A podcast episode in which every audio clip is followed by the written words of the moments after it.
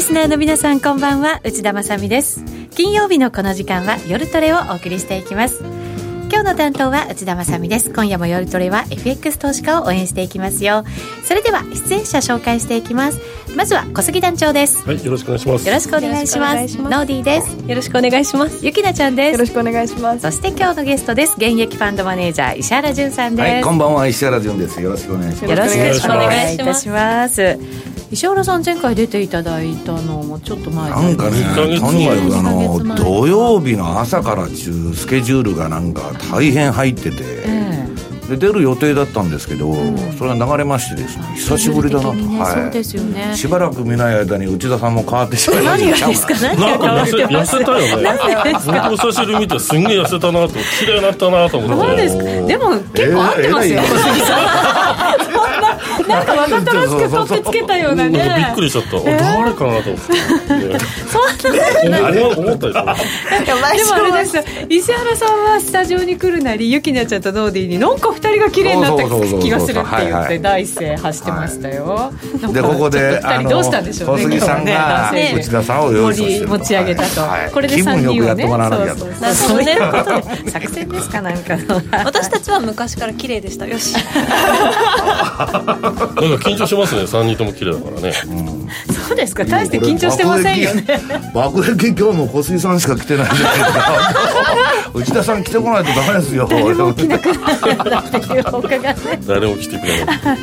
またじゃあ次回頑張ろうと思いますが、はい、えー、石原さんもだから来てなかったこのまあ数か月とか2か月ぐらいで、はいはいはい、結構為替もね動きましたので。動きましたね。そうなんですよ。特に新興国中心にねなんか動いたかありますので、はいはい、はい、今日はたっぷりそのあたりのお話をいただこうかなと思います、はい、よろしくお願いいたします、はい、お願いしますえー、この番組は YouTube ライブでも放送しております。チャットでご意見ご質問などもぜひぜひお寄せください。みんなでトレード戦略練りましょう。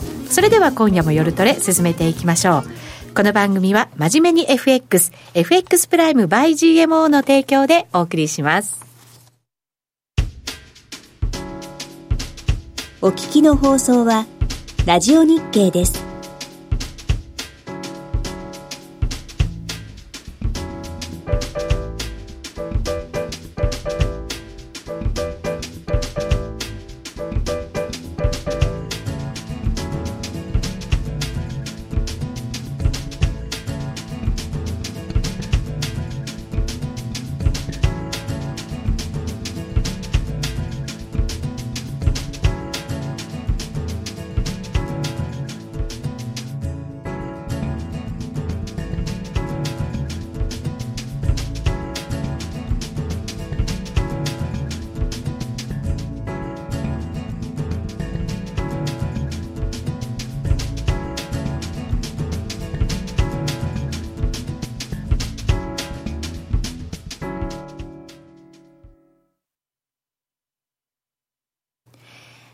では今日のゲスト改めまして現役ファンドマネージャーの石原潤さんです。よろしくお願いします。よろしくお願いします。よろしくお願いします。え今日も石原さんたくさん資料をご用意くださいましたので、はい、YouTube ライブでご覧いただける方はぜひ合わせてご覧になってください資料をパラパラって見ましたら、はい、結構新興国通貨を今回は中心にお持ちくださって、まあ、今もう毎日まあまあちょっとあのトルコが1週間休みだったうちはあれだったんですけどまた昨日あたりから動き出したみたいで、はい。うん、えー、中銀の副総裁が辞任するとかいう話でですね、まあそういう観測でまあ相変わらずまあ、えー、新興国のとこは荒れてると。で、はい、もう一つはねえー、っと、アルゼンチンが、うん、あの、IMF に駆け込んで救済頼んどるみたいな話で、なんと短期金利が60%。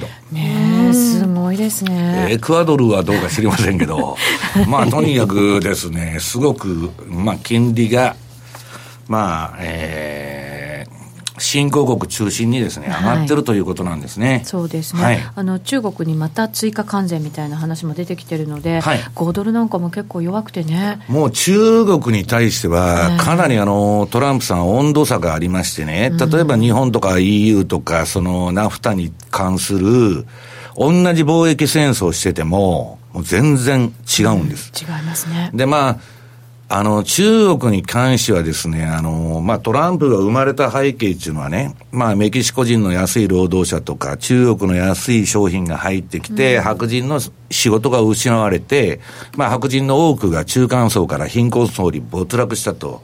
で、中国製品は悪いんだと。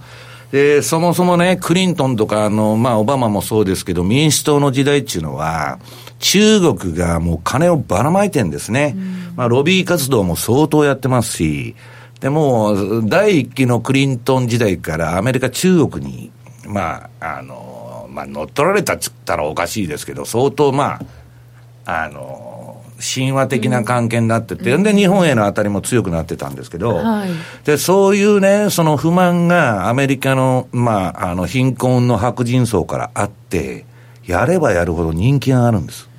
トランプの。はい。で、もう一つは、えっ、ー、と、なんだっけ、今、あの、なんとか2025っていうのを中国やってるじゃないですか。はい、やってますね。あの、製造業、まあ、その最新のテクノロジーでトップになろうと。で、そこでハイテク分野のね、えっ、ー、と、まあ、派遣、経済派遣争いとは言われてるんですけど、私はそうじゃないと思ってるんですけど、とにかく、中国叩きが、まあ、すごいということですね。だから、習近平さんが11月頃に、まあ、トランプと会ってね、その前に時間級の協議をやって、はい、一時期ね、貿易戦争が緩和されるみたいな、観測が出てたんですけど、ね、もう、時間級の協議やっとる時にトランプが一周しちゃって、な手を緩めんぞと。もうガチンコですよ。で、2000億ドルで今度来るわけでしょ。だから、まあそういう意味ではね、貿易戦争の結果っていうのは、まあ1930年代のアメリカ見てても、もう、あの、縮小金庫。勝者がいない。はい。みんなが。みんなが敗者になっちゃう。敗者になっちゃう。ところがね、今日なんか持ってきたんだっけ、資料、うん、資料ね。これね、今ね、はい、アメリカだけ超調子がいいんですよ。えー、ニューヨークダウの、ね、はい。えー、っとね、ニューヨークダウのね、えー、っと、冷やし、米国株一人勝ち相場と。はい。いうのがあると思うんですけど。ナスダック S&P もね、うん、これ一番上がってないニューヨークダウ。はい。まだ高値を抜いてないニューヨークダウが、まあそれでもですね、まあこう、ぐわーっと上げてきてるわけですよ。そうですね。足元ね、えー、本当にまた息吹き返してっていう感じですよね。はいはい、ところがね、次の上海総合指数の冷やしっていうのを見てもらいますと。はい、上海は弱い。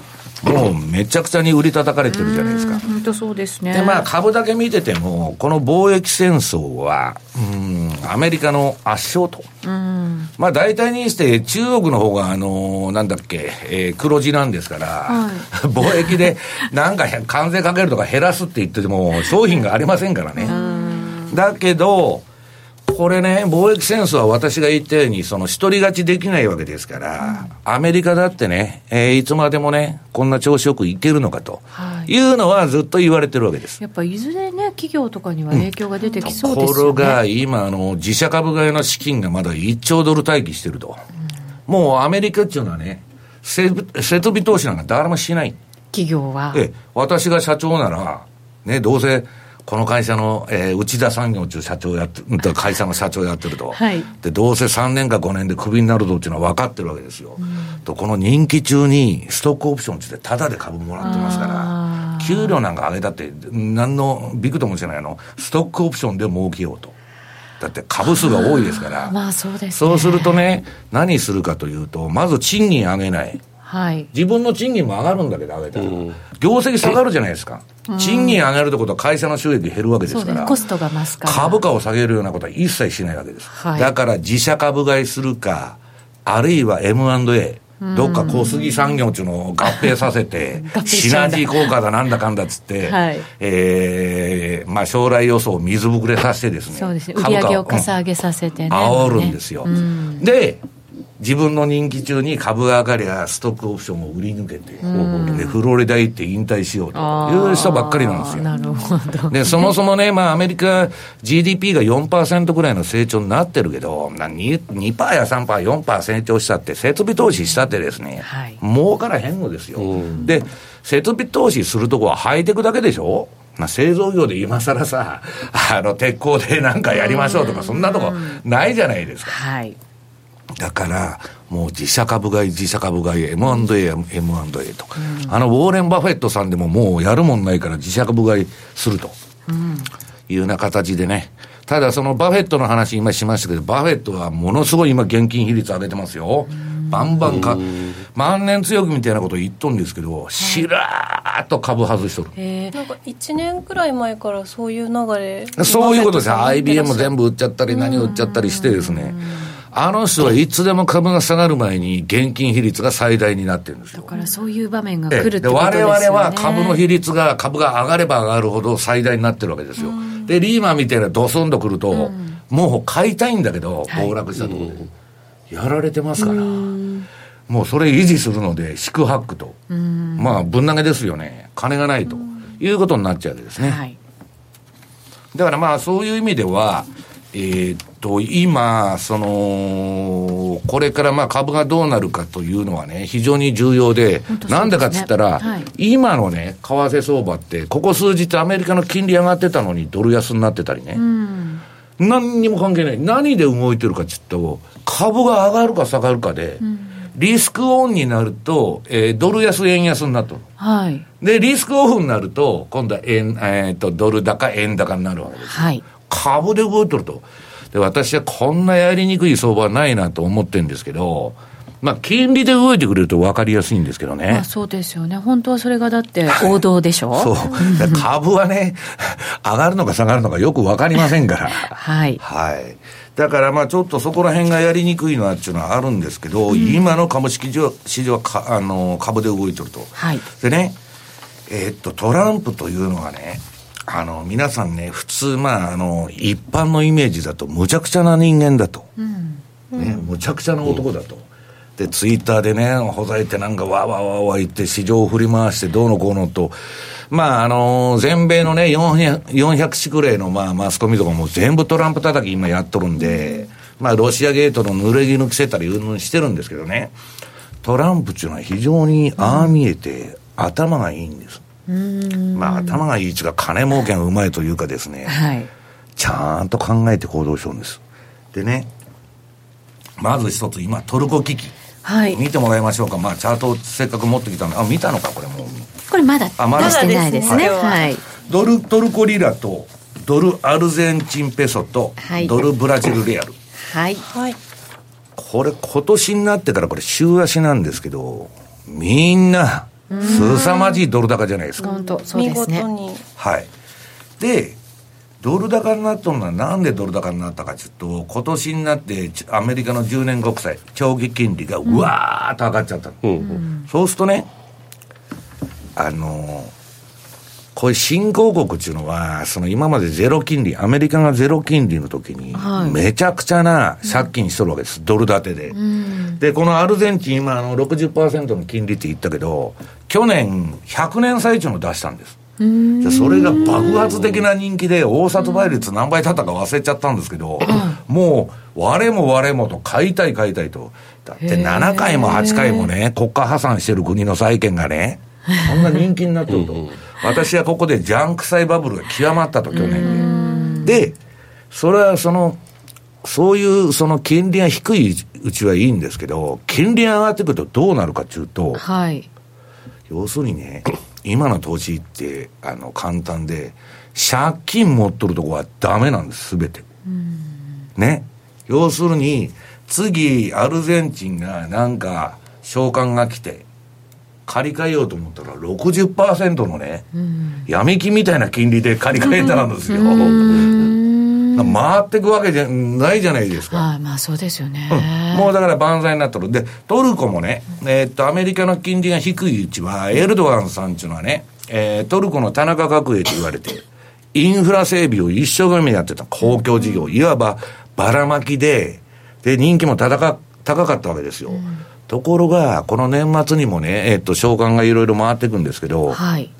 アメリカの金利が上がってくると借り換えできない。ということになってくるわけです。はい。で、トランプはね、私は頭いいなと思うのは、トルコはけしからんと。牧師を返せと無条件で。ね。で、そのエルドアンはそんなこと言われたってね、エルドワンっていうのはアメリカからこの前、まあ、スパイ送り込まれてですよ、政権のその転覆やられて、クーデターやられてですね、そいつら今全部豚豚箱に入れとんですけど、その黒幕と言われるギュレン牧師、あギュレンっていうのがね、アメリカにおるわけですよ。で、そいつと交換だと。そのトトルコで拘束されてるアメリカ人とはい牧師とはい。バーターしたいと、いうことで何回もアメリカに頼みに行ってるんですけど実はトルコはトランプは無条件でしか返さないと言っとるわけです。でトランプはその代わりにこの前エルドアンと会った時にイスラエルに拘束されてたあのトルコ人を取り返しとんのイスラエルから、でそれでいいじゃないかと。でなんで返さないんだっつってガンガンやってんだけどどっちにしたってねアメリカのね、キリスト教の福音派っつってアメリカ人のまあ25%はまあそれに所属してるわけですけど、そのキリスト教原理主義者の間ではトランプあんま人気高くなかった。その女にだらしがないとかなんとかそういう話で、まあ道徳的にはけしからんやつだと。ところがね、牧師をその返せ返せっていうのを、まあその福音派の牧師返せと、はいトトルコで布教活動してた人返せと。でうわーっと人気上がって、大統領選、あ、あの、中間選挙に向けて人気が一気に上がったの。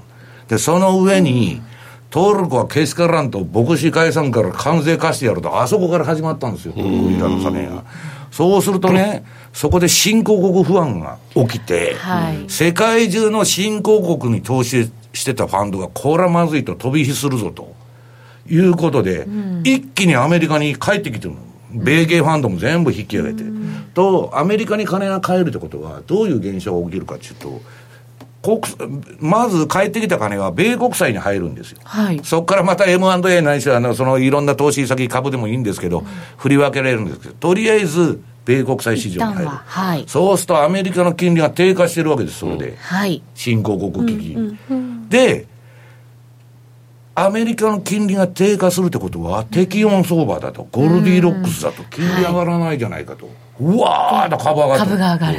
と、トランプは、本当に頭いいなと。ほいでね、それついでなんにか偶然にそうなったとかじゃなくていえいえ偶然じゃないです。よ。ちゃんと全部シナリオで。で、ついでに南アフリカまでちょっかい出してね、今農地改革所にやったんだけど、は白人の土地をどうのこうのってまたランクでつけて、長も売られてると。だから今度はね、それにまあ副産物で ECB が、いや、トルコにね、BNP パルパリバだとか、そのイタリアのウニクレジットとか、大大量に資金を貸してると。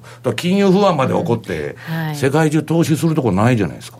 結局アメリカ アメリカに帰ってるくると。トランプとしては、その中間選挙に向けてバブルが行くことは、自分にとって、すごいいいことでしょ、プラスなんですねだってあなたはロシアゲートとか女の問題で叩かれてですよ、はい経済をアピールするしかないんだから、俺のおかげで株が上がっとるじゃないかと。またツイッターにまとめるんですかね。はい。それで、もう一つはね、為替はそれで難しくなっちゃってるんですけど、ドル高はけしからんと。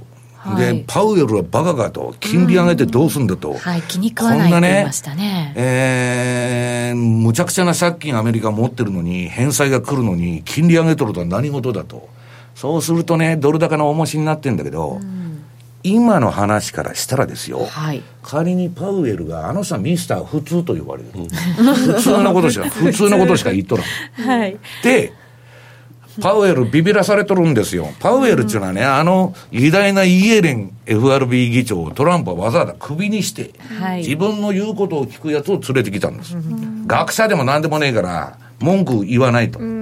ビジネスマンだから、ファンド出身カーライル。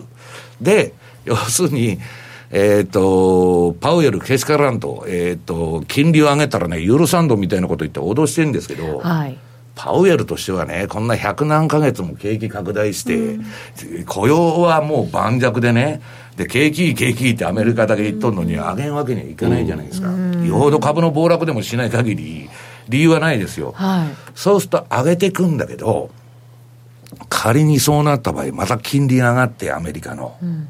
新興国は危ない。何っつって、金利上げたところで、アメリカに金が今、さっきの、そうですよで、ねこの新興国危機で金が入ってくると、どっち転んだって、はい大丈夫な布石を売っとるわけですよ。内田さんみたいなもんですよ。何がですか？どう転んだ？って。そこに着地する全然着地できてないからさっき内田さんもおっしゃってたけどこれが本当偶然の産物だったらまだ安心するぐらい全世界から絞り取ってくる感じがしますところがそこがトランプのミソでね、あれアホを装っとんですよ。で、あれはね、たまたま言っててうまいこと言っとるんだとみんな思ってるの。はいで、トランプはね、反ウォール街で有名なんですよ。ウォール街のやつ大嫌い。で、アマゾンとかのハイテクな IT のやつも大嫌いなんです。結構叩いてるでしょで、リベラルも大嫌いなんです。で、叩いてね、今、独占禁止法だっつって、またアマゾンとかに喧嘩売ってるんですけど、またフェイスブックとね、グーグルもそうだと言ってるんですけど、全部嫌いですね。うん。グーグルは嘘つくから嫌いとかって言ってね。理由がね。ええいやそれ本当なんです。検索。結果を。そうそう、あれは操作してるのは本当ですから。ええそうあなんですか、のーそれはね、トランプの言うことっていうのは、その、まあ、めちゃくちゃじゃないんですよ。ただね、じゃあ、その反ウォール街なのに、バブル政策みたいにして、今ね、トランプは、それガチンコで反ウォール街とか、あるいは軍事産業にガチンコでやると、今までケネディに始まってね、えーレーガンも狙撃されたり、ニクソンは弾劾になったり、いろんなその大統領のい既得権者に逆らうと、失脚するんですよ。はいしないように、表向きは戦争屋さんの味方ですと。私はウォール街の味方ですと。で、ウォール街に対しては、ボルカールール撤廃しとるの、はい。で、今や、ウォール街のね、その話聞くと、リーマン前に戻ってるの。もうレバレッジ100倍でも200倍でも言った、いいから言ったべと。で、リーマン危機でね、皆さん、豚箱に入ったやつは一人もいないんですよ。もう、インチキ商品ばっか販売して、散々トリプル A だと、全部トリプル B の債券集めてね、パッケージにして、はい。まあ、あの、証券化してね、いろんなことをやって、まあ、かなり悪いことをやっとるわけですけど、それでもう豚箱に入ったやつ一人もいない。やったもん勝ちという結果が出たわけです。はいそうすると、ウォール街またやるに決まってるじゃないですかそうで。すよね、うん、で、トランプは、ウォール街の味方ですと。で、ボルカールールもね、何千ページである、外したんで、お前ら好き放題やれと。好き放題やったらバブルが崩壊するに決まってるじゃないですか、そうですよねどんどん膨らんでパンと弾彼はけますね中間選挙までとりあえず上がりゃいいんですよ。で、次は4年後の再選の時に上がっとりゃいいんです。だから、その、どういうんですね、やっとることが結構老快というかね、普段、まあ、うちのね、例えばお袋に聞いても、あのトランプっていうのはどうしようもないなと、あれはと。そういうのがパブリックイメージなんです。はい、うん。あれは、まあそういう天然的な面もあるんだけど、アホじゃないとみんな言ってるわけですよ。なんかでも賢さの上でこれをやっててもちょっとどうしようもない感じはしますけどね逆にうん、だからオバマみたいにね、私は真面目ですと。はいで真面目ですと。で、最初にね、えー、リベラルだと。で、戦争もしませんと。で、ドーベル平和賞をもらうわけ。もらったけど、その後はね、オバマっていうのはアメリカの大統領史上、最高に爆弾を落とした男なんですよ。空爆。空爆で爆弾魔と言われてるんですよ。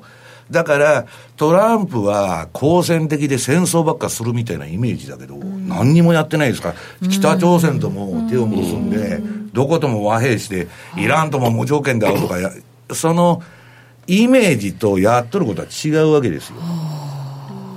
だから、なんでトランプ大統領が生まれたかっていう歴史的な背景を見ないと、今の相場っていうのは本当に、なんかあの人もね、たわごとで、乱高下しとるだけじゃないかみたいに見えるんだけど、実はそうじゃないと思うんですよね。っていうのを踏まえるとドル円とかってどうなっていくんですか今後いや、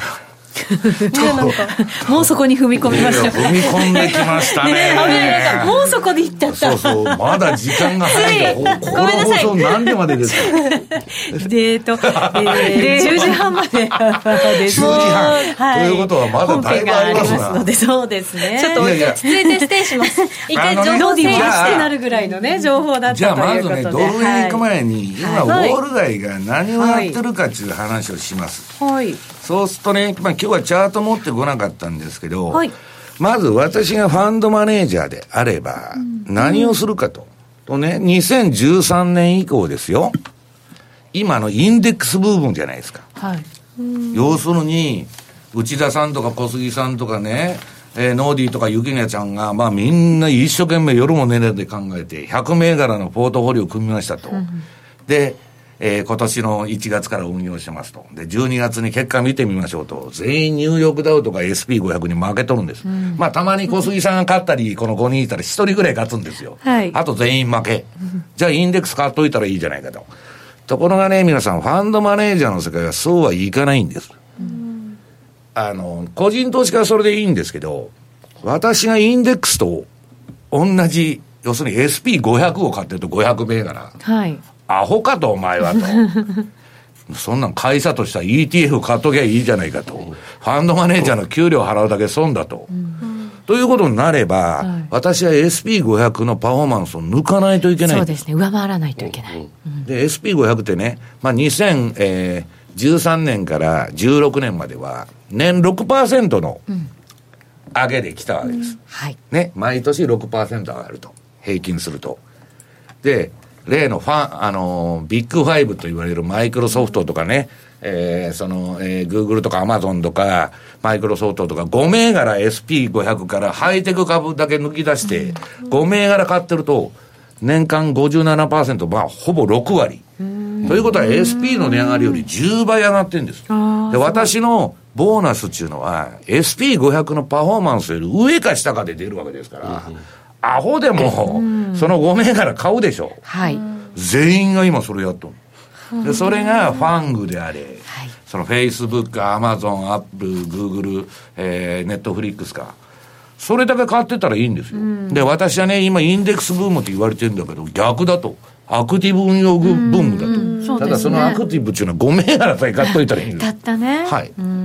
で、それを、9年間やってずっと成功してアホみたいなボーナスもろとるわけですから、はい、今年もやめるわけないと、うん、私がね、そろそろアメリカの金利上がってきたから、お前気をつけた方がいいぞって言うんですよ、そういう人に。そんなもん何にも聞いてない。ああ、もう続く限りそこで攻めていくっていう、ね、そんなもんね、私が損するわけでねえと、会社が損するんだと。ね、言ったれと。はい。で、いくらレバレッジかけてやっても、リーマンショックで豚箱に入ってると誰一人いないと。そうか。とやったもんが、ね、だから皆さん、ここにね、相場の本質っていうのがあって、はい。そんな何十億でボーナス出してたら行くでしょう。うん、誰がね、細く短く、今年は1000万で結構です。私の運用成績、目標1000万儲ければ満足だと。うん、他のやつがね、100億円目指しとるのに、小杉さんが私隣にいて1000万でいいと。そんな人います全員が行ったれになるじゃないですか。まあそうと、必ずバブルっていうのは起こる。と、相場が行き過ぎると必ずバブルは崩壊する。そして弾けると。その繰り返しなんです。だから、ピケティじゃないけど、1億以上の給料取っとるやつに8割税金貸すとかいうことをやらないと、歯止めがないんです。やったもん勝ちです。だから、なんでこんなね、バブルとバブルの崩壊ばっか、近年こう繰り返してるんだろう、ね、それはそういうインセンティブがある以上、どうしようもない、はい、まあそうなんですね。だから本当はそこを抑えなきゃいけなかったっていう、でもそこをまた解放したわけですからね。欲にはキリがありませんからね、内田さん。そうですね。はい。えー、CM の後、まだまだ石原さんにお話を伺いますが、豚箱という言葉があまり出ないようなお話しようかなと思います。はい。では、ここでお知らせです。約定力で選ぶなら、FX プライム by GMO。レートが大きく滑って負けてしまったシステムダウンで決済できず損失が出た、などのご経験がある方は、ぜひ FX プライム by GMO のご利用を検討してください。FX プライム by GMO では、数多くの勝ち組トレーダーが認める約定力と強靭な FX サーバで安心してお取引いただけます。現在、FX プライム by GMO のホームページでは、勝ち組トレーダーのインタビュー記事を公開中。勝ち組たちの取引手法を学びたいという方は、ぜひ真面目に FX で検索を。株式会社 FX プライムバイ GMO は関東財務局長、金賞第259号の金融商品取引業者です。当社で取り扱う商品は価格の変動などにより投資額以上の損失が発生することがあります。取引開始にあたっては契約締結前交付書面を熟読ご理解いただいた上でご自身の判断にてお願いいたします。詳しくは契約締結前交付書面などをお読みください。お聞きの放送はラジオ日経です。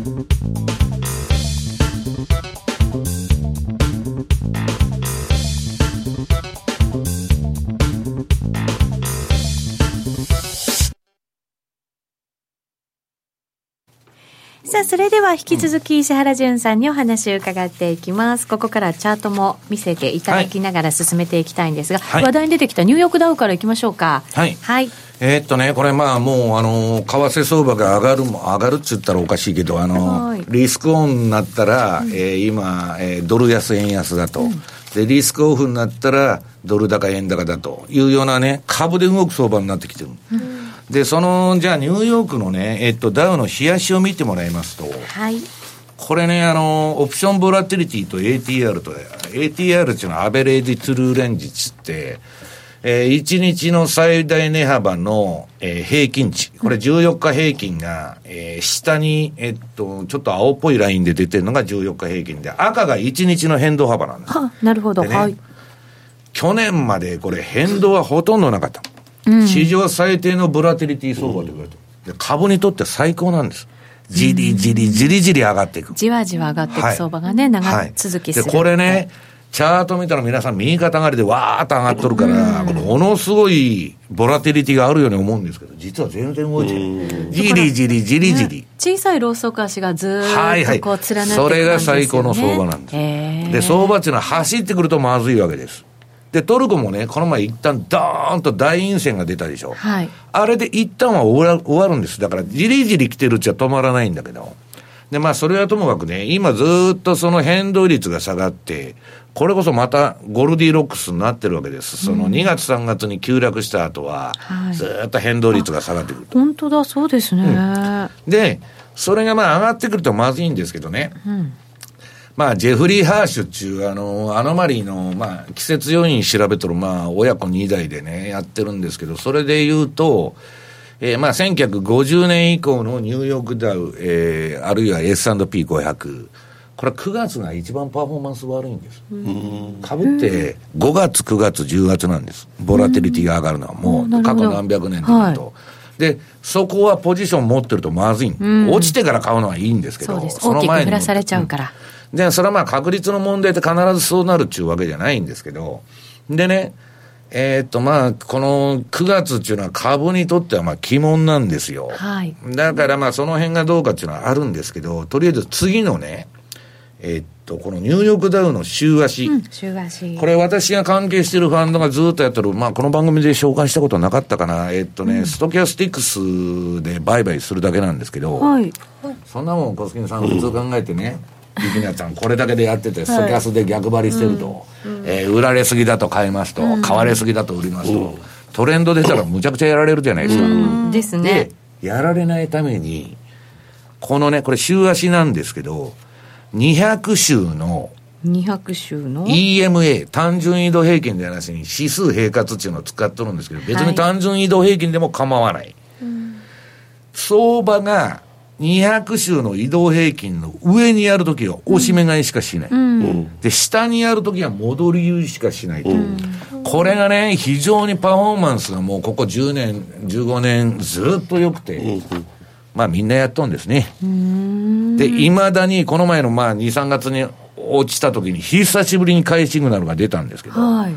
まあこれ出たら拾っとったらいいという相場になってるわけです。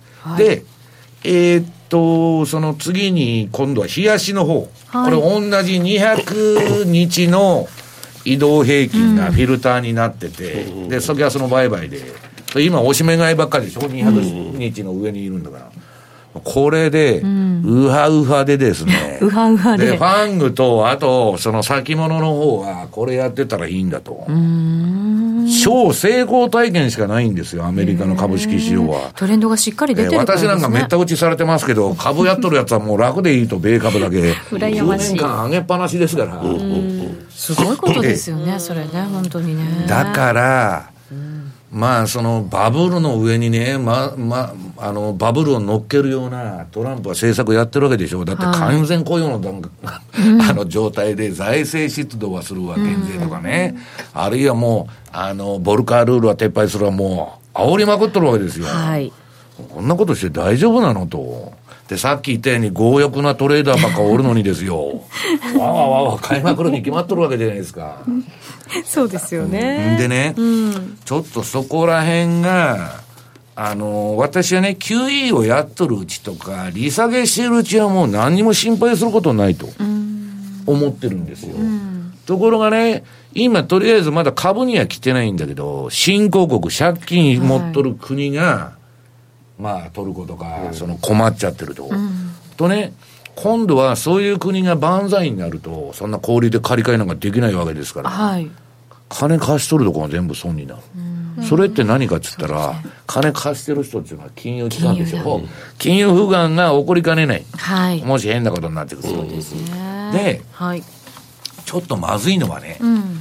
そのアメリカの株って今こういう需給だけ見てたら自社株買いもあって、下げる要因全くないんだけど、景気はもうピークアウトしてる。誰に聞いてもそんな景気いいっていう話じゃなくて、で不不動産も売れなくなってきたって言った。そうですね。不動産関連の経済指標、ちょアっとメリカの住宅きあの指標はもう完全に今年の1月か2月で天井打っちゃった。で、えっとね、KB ホームという住宅会社の株価、まあ、あの、すぐネットで検索したら出てきますけど、そんなの週足とか見ていただきたいんですけどね、もう今年の1月で完全に天井打ったような形になってる。で、えっと、あと、トールブラザーズっていうね、はい。内田さんみたいに金持ちの人が買うあの、金ピカピンの大豪邸の プール2つくらいついとる、住宅があるんですけど、そういう住宅メーカーの株も下がっとる。となると、アメリカの景気っていうのは GDP に最も大きな影響を及ぼすのは住宅なんです。で、家新しく買うと、家具から何からいろんなもの、だだっ広い家ですから、いくらでも物買うわけですよ。借金してカードで。はい。で、それが終わっとるってことはね、そんなもう消費が伸びないんだと。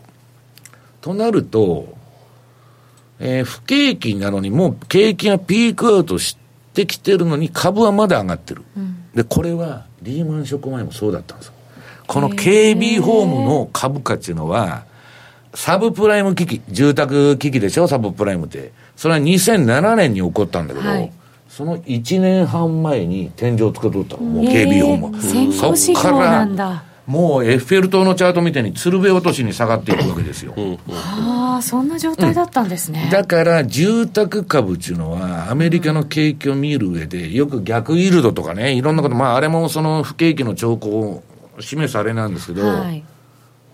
最もね、先行性を発揮、あ先見性を発揮しとるの。と1年半ぐらいずれるわけだから、最大。はい。そうするとね、まだバブルしてもおかしくないと。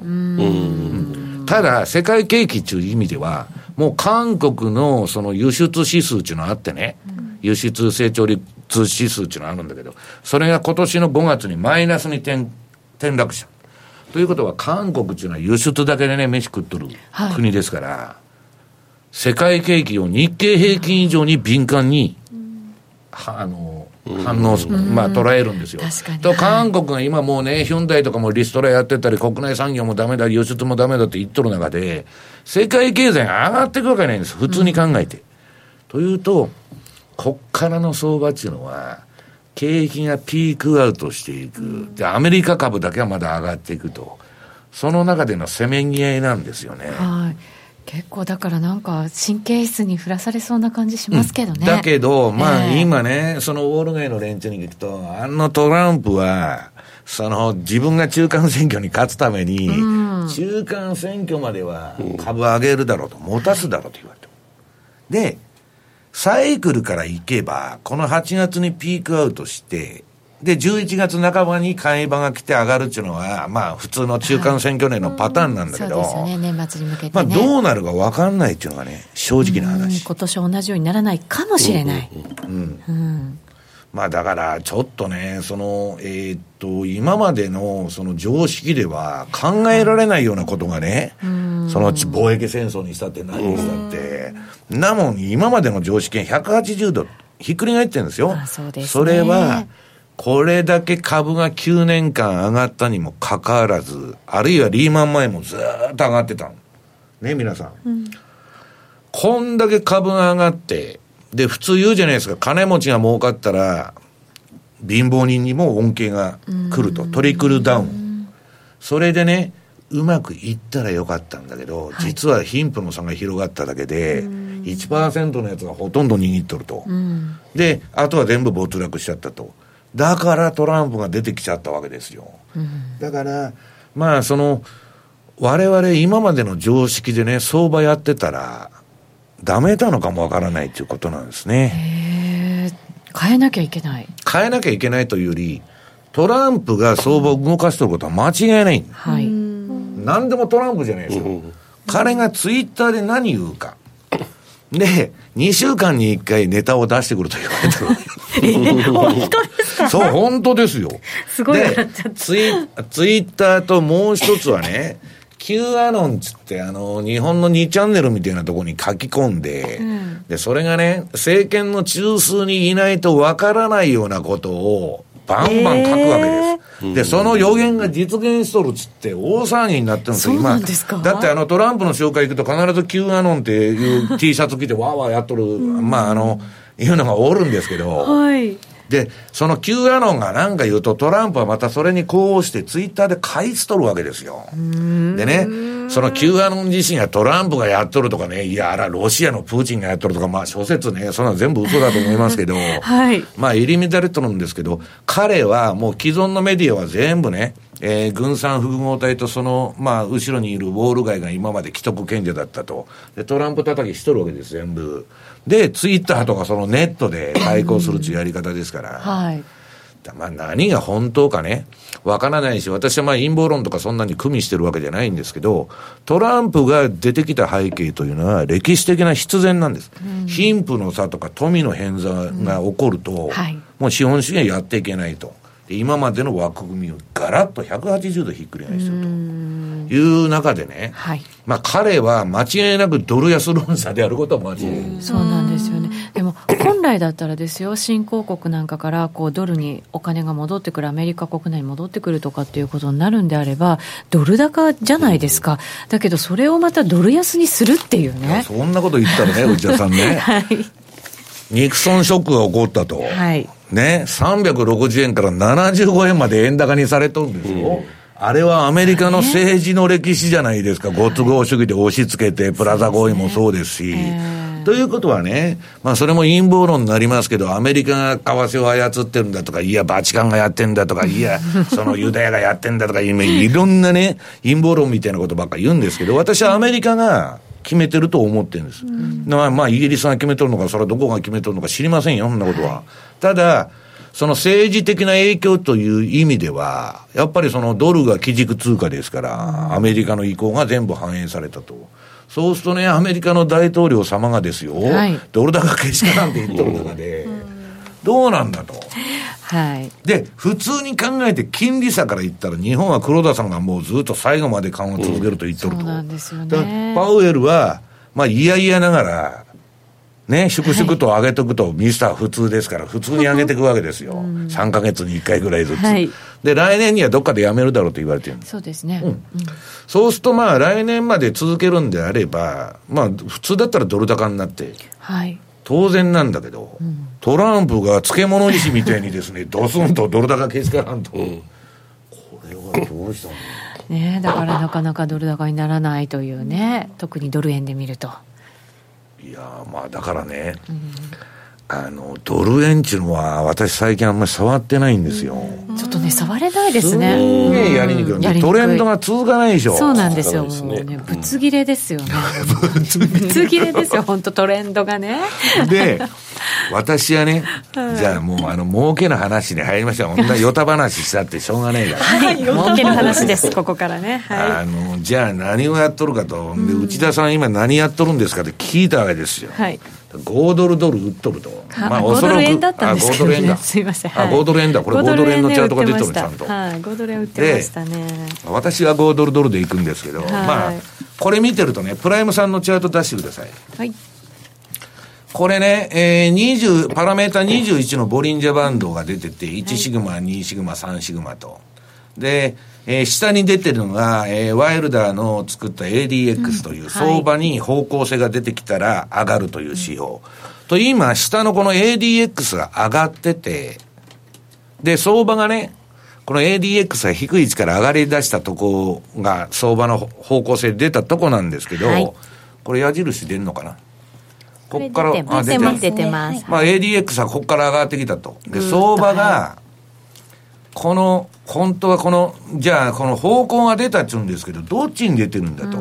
それはね、移動平均付近にあったら相場の方向性なんかないんですよ。その市場参加者のコストなんだから。はい。で、1シグマ、マイナス1かプラス1をブレイクした方に乗りなさいと。と、今、マイナス1シグマ切って、で、ザーッと下げてるわけです。いいトレンドがね、はい出てますよ。で、これは1時間足でございます。はい。私は今1時間以下しかやってないと。おおそうなんですか。え、1時間いや、冷やしでもやってるんですけどね、まあ、その冷やしも悪くない相場だったんですけども、少なくともね、今週小杉さんと会って喋ってても、まあ、今週はどうしようもないなと、これは。はい。で、特にまあドル円とかもトレンド出ないし、ユーロとかもね、えっと、冷やしで買いトレンドがちょっと出てたんですけど、これがね、はい。えっと、ADX は上がってるんだけど、私はもう一つ見てる指標の標準偏差が上がってないとか、なんかこう、ばバラバラしてますよね。そうなんですよね。で、ただしね、私あの、例の自動売買、アルゴリズム売買もやってますんで、成績見てるとね、1時間が一番トレンド出まくりみたいになってるわけです。この5ドル円も結構1時間足がね、すごい機能してますよね。でね、それで、えっと、チャートを持ってきましたんで、まあ、はいプライムさんの、だから、あの、私と同じ手法をやるにはですね、まあ、別に真似せって言ってるんですよ。その相場の、えーまあ、トレンドが出てると。で、はいどういうエントリーするかっていう話なんですけどね。うんはいえーっと、どれだっけ。えーっと、為替のチャートが出てるのは、はい。えードル円とユーロ円の1時間足。はい、11ページですね。はい。はい。そうするとね、えードル円相場の1時間足と、その、えーっと、あ、それが左で、右がユーロ円なんですけど、はいまあそこそこトレンドが出るじゃないですか。で、これはね、あの、えーっと、なんだ、パンローリングが出してるカスタムチャートってスマホの画面から持ってきてるんですけど、はいこれ私のインディケーターで、あの、標準偏差ボラティリティトレードモデルっていうやつで、まあ今先ほど説明しましたトレンドが出てね、えー、まあ、ひたすらトレンドに乗っていくっていうやり方なんだけど、グリーンになると、買いシグナル。買いシグナル、グで、リーン、ね。オレンジになると、はいえー売りシグナルで、まあ、チャートも色が変わるようになってるんですけど、はいまあ、トレンドがね、えっと、その、そこそこ、まあ、1時間だとん出るんです。はい。で、冷やしはね、先ほど、まあ、内田さん言ったように、すぐ終わっちゃう。ぶつ切り。そうなんです。2、3日しか続かないと。はい。そうするとね、そんなもんで乗ってるんで、たまに2円か3円抜けるかもわからないけど、その損もするわけですから、ちょっとも儲からないと。はいところがね、1時間足で毎日20銭とか30銭儲けてると、そっちの方が20銭、30銭、20銭ですぐ2円ぐらいになっちゃうんですよ。コツコツでいいですよね。それがね、リスク管理も楽だし、もう1日ぐらいですぐ勝負がついちゃうわけです。そうなんですよ。持ち越さなくて済むっていう。はい。でね、次にユーロドルと、これは私はまあドル円もユーロ円も実はそんなやってない。やってんのはユーロドルとね、ドルスイス。ドルスイスか。ドルスイスで、ドルスイスはね、あんまりまあ今いいトレンドじゃないんだけど、とにかくこのユーロ見てたらね、この標準偏差とか ADX が低い位置から何回も上がってるじゃないですか。本当だ。で、これまあちょっとチャートをね、ぎゅーっと圧縮しちゃってるんで非常に見にくいんですけど、とにかくトレンドが頻発するとはい。いうことなんです。うん。で、次に、えーポンドドルと5ドルドルの1時間ポ足。ンドルも、ポンドも結構出てるんじゃないですかそうなんですよね。動いてますもんね。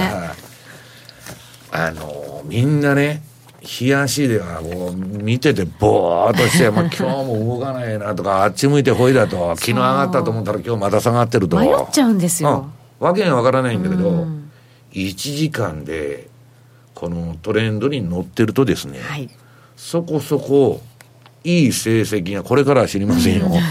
これまではね。これまでは、はい。まあ続いているというのがね、このところのね、もういや、もう3年ぐらいずーっとこの1時間が安定してるっていうのは続いてるんですよ。ああ、3で次見ときますと、ニュージーランドドルドルはい。ニュージーランドもね、なかなか。とドルカナダ。うんまあ私はドルカナダあんまやってないですけど、はい。内田さん好きなニュージーランドドル。ニュージーはこのところも結構やりましたね。うんニュージーかオージーいでもはい。売りでもトレンド出まくりじゃそうなですか。ないんですよ。トレンド出やすいんですよね。で、まあ、あの、取引はね、分散が、えっと、パフォーマンスの安定にはいろんな商品やった方がいいと。20も30も。まあ、いつでも20、30銘柄持てっちゅうんじゃなくて、ウォッチしてて、まあトレンドが出たやつだけ乗っていくと。もう一つは、見る時間帯によって相場値が強気にも弱気にもなるわけでしょ？そうなんです。ヨーロッパ時間とニューヨーク時間だとやっぱりね、違いますもんね。はい。で、それがね、1990年代にまあ、我々も散々研究してですね、どの時間帯がタイムフレームで取引すると儲かるかと。だ当時の CTA もね、みんなブローカーも口を揃えて1時間だって言ってるんです。それは彼ら自動売買ですよ。私のこれ言ってるのは裁量で、あ、トレンドが出たから乗ろうと。ひたすらね、まあ移動平均でも何でもいいですわ。どれが儲かんだったら1時間がいいってみんな言うの。そうなんだ。だから1時間が一番いいのかどうかは、それは分かりませんけど。でも多くの人がそう感じてる。ええ。で、なんか1時間単位で相場やってるとね、非常にリスク管理も本当に楽なんですでもうダメだったらすぐ切っちゃう。そう、欲張らなくて済むんですよ。はい損切りも利確もね。はい。うちのお客さんも言ってましたあ、本当ですか？自動売買やってるお客さんがたまたまいて、でもう何年も自動売買で買ってるんだけど、一番何がしがいいんですかって言ったらやっぱり1時間足が一番勝ちやすい取りやすいでね、30分も悪くないんだけど、あの、利益がしょぼいんですよ。1時間に比べると。でね、じゃあ、その相場っていうのは見方によってね、悪い相場もいい相場になっちゃうと。次、トルコリラとメキシコ、トルコリラ円とメキシコペソ円の1時間足。これだってそこ、トルコリラなんてトレンド中意味では、売ってたらいいわけでしょ。そうでしょうね。そしたらね、金利が高いからこんなもん売れませんそうなんですよだから1時間足だったら金利もクソも関係ないじゃないですか。そうなんですそうなんですよだってすぐ売ってすぐ買い戻しちゃうのに。そうなんですスワップの払いも何も何も関係ないと。はい。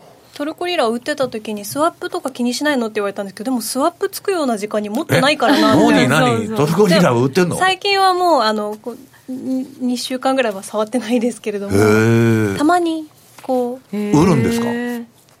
売る時間がありました。なんか 変なとこ聞かれちゃったな。なんか そうスワップを気にしないよっていう話を気に、ね、しなくても済むタイミングはありますもんね、うん、確だに。から、まあ私はね、金利取るやるにしてもですよ。はい。あのトルコリラ円とかメキシコペソ円で、トレンドが出た時だけ乗ってたらいいんだと、うん。そうですよね。だって明らかに週足でも日足でも売りトレンドが出てるのに、金利入るかっつって、はい。持ってる意味があんのかっつったらそうなんです。私はそんなもん元本のね、えー値下がりで金利なんかすぐ飛んじゃうわけですから、はい。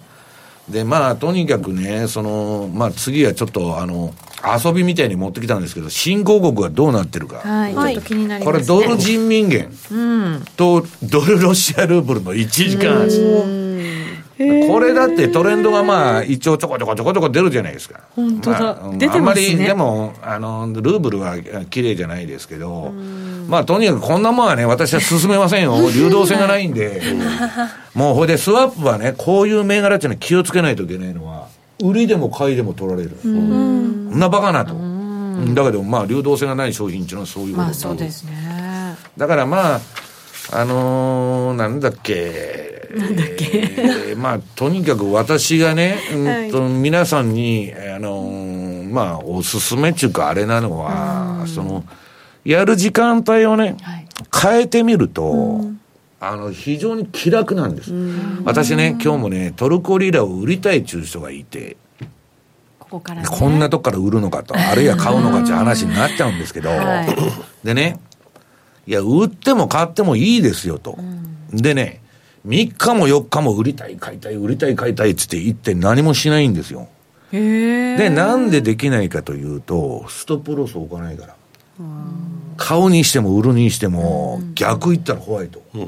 今買うのも売るのも怖いじゃないですか。なるほどそんなもん迷って、迷いに迷って、ポジションなんか取れるわけないと、私もよく取りませんと、ずっと持ってろと言われたら。で、必ずもう切っちゃうんだと、ストップロス入れたら。じゃあ、売るにしても買うにしても気楽にできるでしょうと。もうダメだったら。で、それでもね、例えば買ってて、また買いたいと思ったら、また買って、またストップでやられなさいと。はい。そうしていくと、気楽にポジションが取れるんですけど、こうぐっと構えて分析してですね、真剣にもう人生かけるぞみたいな雰囲気でやってると、はい。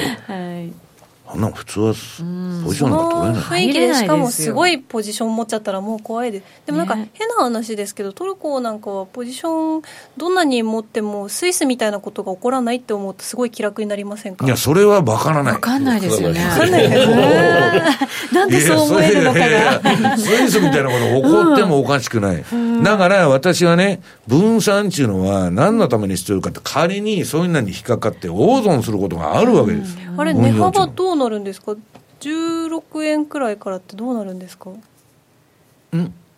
あれ？まあ値段がってこと？そう。まあ、だからその幅はねあれだけど。まあ、そのスイスみたいなことは、うん、ななんか大きなショックはあるかもしれないけれども、まあ、そもそもペックもないもんね、うん、いくらでもいやだだけどねその例えばね市場閉めちゃうとかねあるいは流動性のないものをやってると、うんあの、売りたい時に売れない、買いたい時に買えないっていうことがよくあるわけですよ。だから、まあ、とにかくですね、一つの商品にガーンと全部いっちゃうと、まあ、非常にまずいなと。そうですねだからなんかこう時間軸もこうなんていうのポートフォリオみたいにしてちょっと長めのものを本当に少しずつ持つとか。そういう意味では1時間とかそんなんでやってるとすごい楽だなと、うん、楽ですね。酔い越しのポジションは持たないぞと。本当に楽ですね、うん。えー、利確がだからあのなんだろうしやすくなりました、うん、だからね私ねあのー FX のね、儲かったっていう人が私のところにもよく来まして、で、セミナーとかでも来るんですけど、聞いてるとね、圧倒的に短期トレーダーが多いんですよ。多いと思います。本当、買ってる人たちはね。で、長期投資家っていうのは結果として短期で入ったのに 長期投資家になってるみたいな。結果としてね。ええー、だから、なんかね、あのー、パタパタパタパタやってる方が、はいまあ楽しくてね、リスク管理もしやすいし、いいのかなというのが、ちょっと実感なんですけどね、うん、そうですね。またねトランプさんの発言で本当に振らされることも多いですからね、今日と明日の相場がまるで違うっていうこともやっぱりこのところずっとねありますからね。いやだからまあとにかくトランプがやっとる以上はボラティリティは出るということですからね、はい、まあ、そういう意味では悪くはない。そうですよね。だから1時間でも十分に利益が取れる時もあるっていうね、ええ、だからまあ、ね、もう1日相場が続いてくれたらとりあえずいいわけですから1時間でやってたら。そうですね。デイトレーダーなんかね最近ね長いなと思いますもんね。話聞いてると、ポジションを持ってる。みんなすげえ短いのに、デイトレーダーですって言ったらああ長いんだ。ああなるほど、ね、こっちがね感覚がちょっとずれてきてるんでしょうね、あうん、もうスキャルピングの人たちがなんか普通、まあ、スキャルっていうかまあ短めのねことでございます。もうしばらくはそんな相場が続くのかなというふうにね思ったりもします、えー、今日は現役ファンドマネージャー石原潤さんをお迎えしてお送りしてまいりました。この後ちょこっとだけ延長戦ですかね。やらせていただきますのでぜひ引き続き YouTube ライブでご覧になっていただきたいと思います。ラジオの前の皆さんとはそろそろお別れとなります。また来週お耳にかかります。この番組は真面目に FXFX プライム by GMO の提供でお送りしました。